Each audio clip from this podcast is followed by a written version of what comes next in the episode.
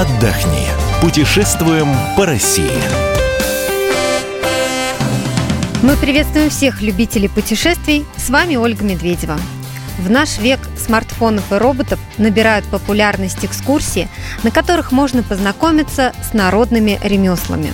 Далеко не все дошли до наших дней с древних времен, а потому те, что дошли, сейчас вызывают особый интерес.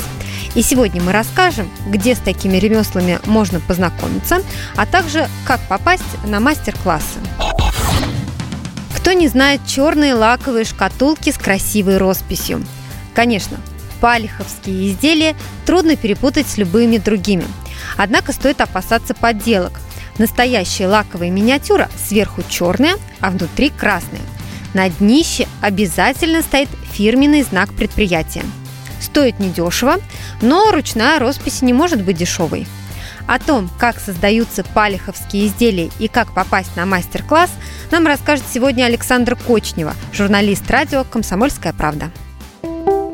Настоящую палехскую шкатулку делают довольно долго и кропотливо.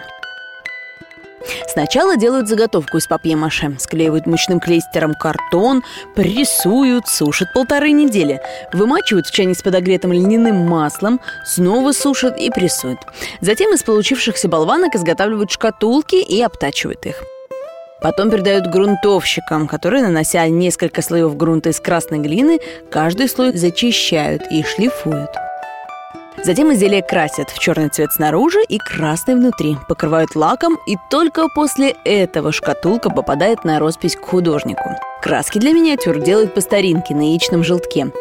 По легенде, Палих возник после того, как монахи-иконописцы скрылись в лесах от татар. Так в России появилось знаменитое село, которое стало одним из центров иконописи.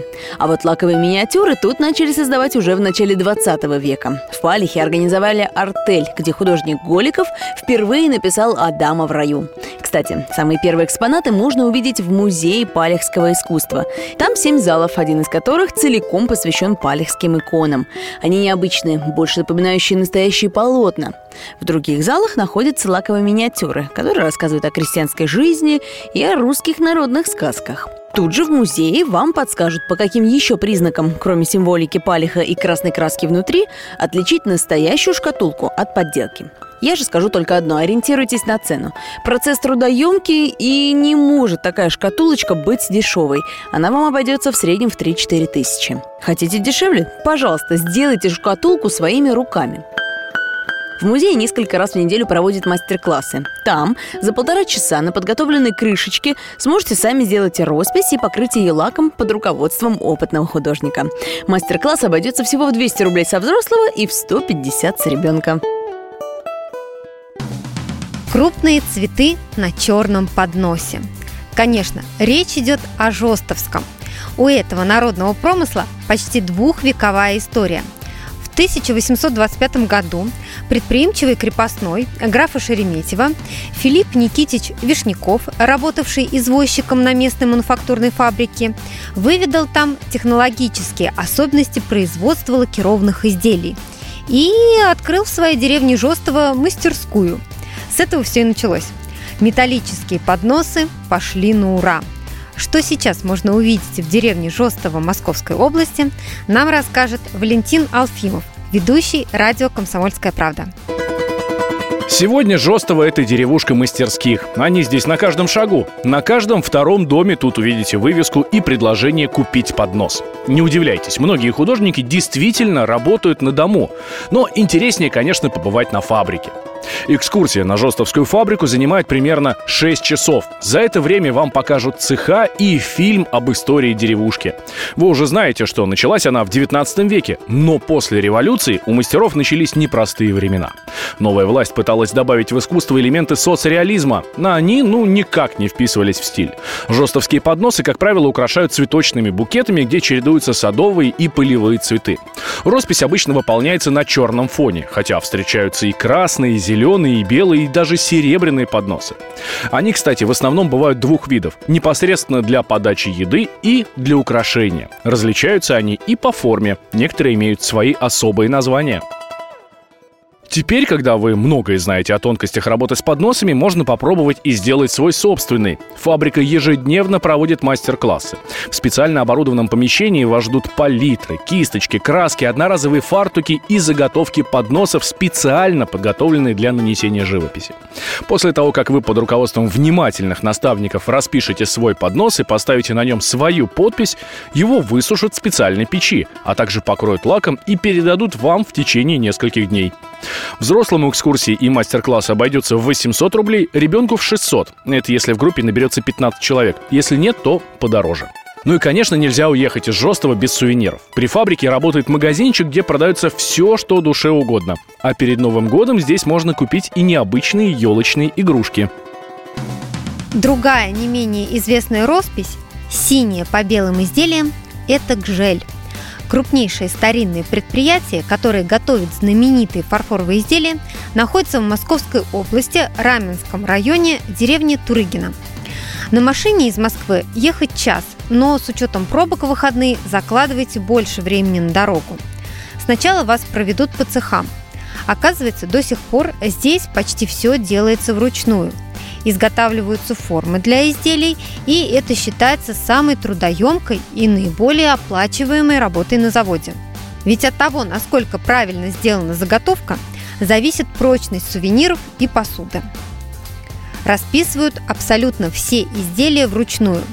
Смотришь на художниц и удивляешься, насколько они быстро и красиво накладывают черную краску.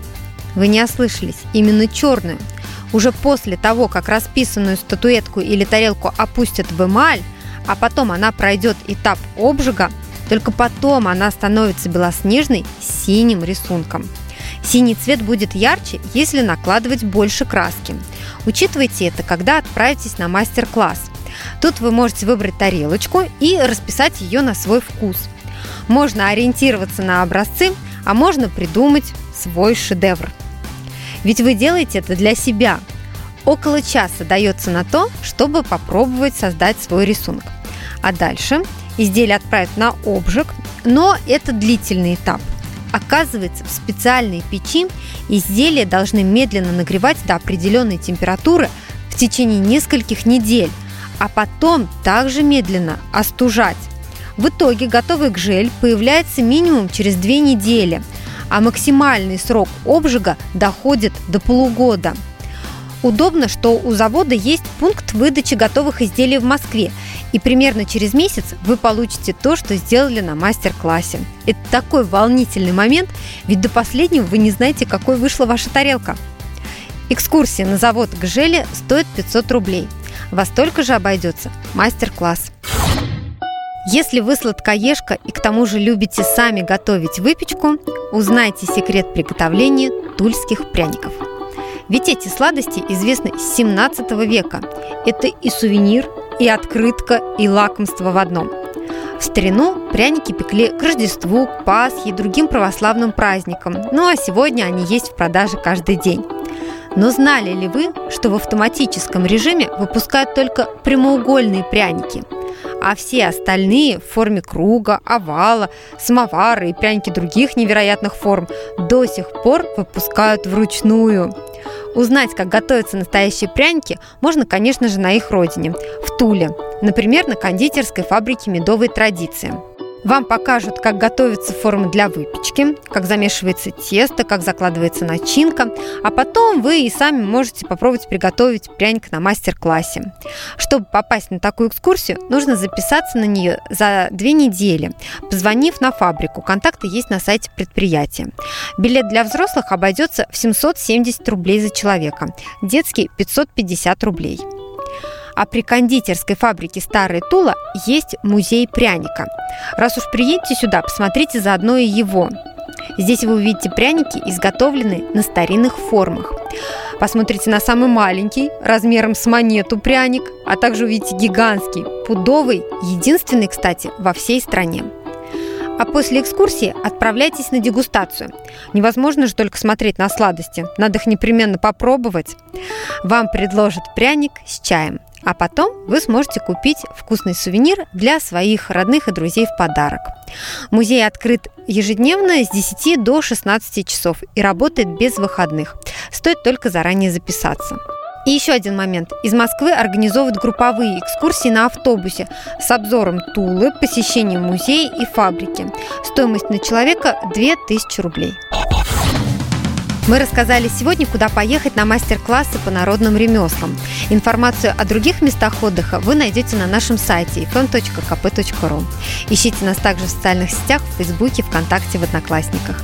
Мы выбираем для вас лучшие туристические маршруты России.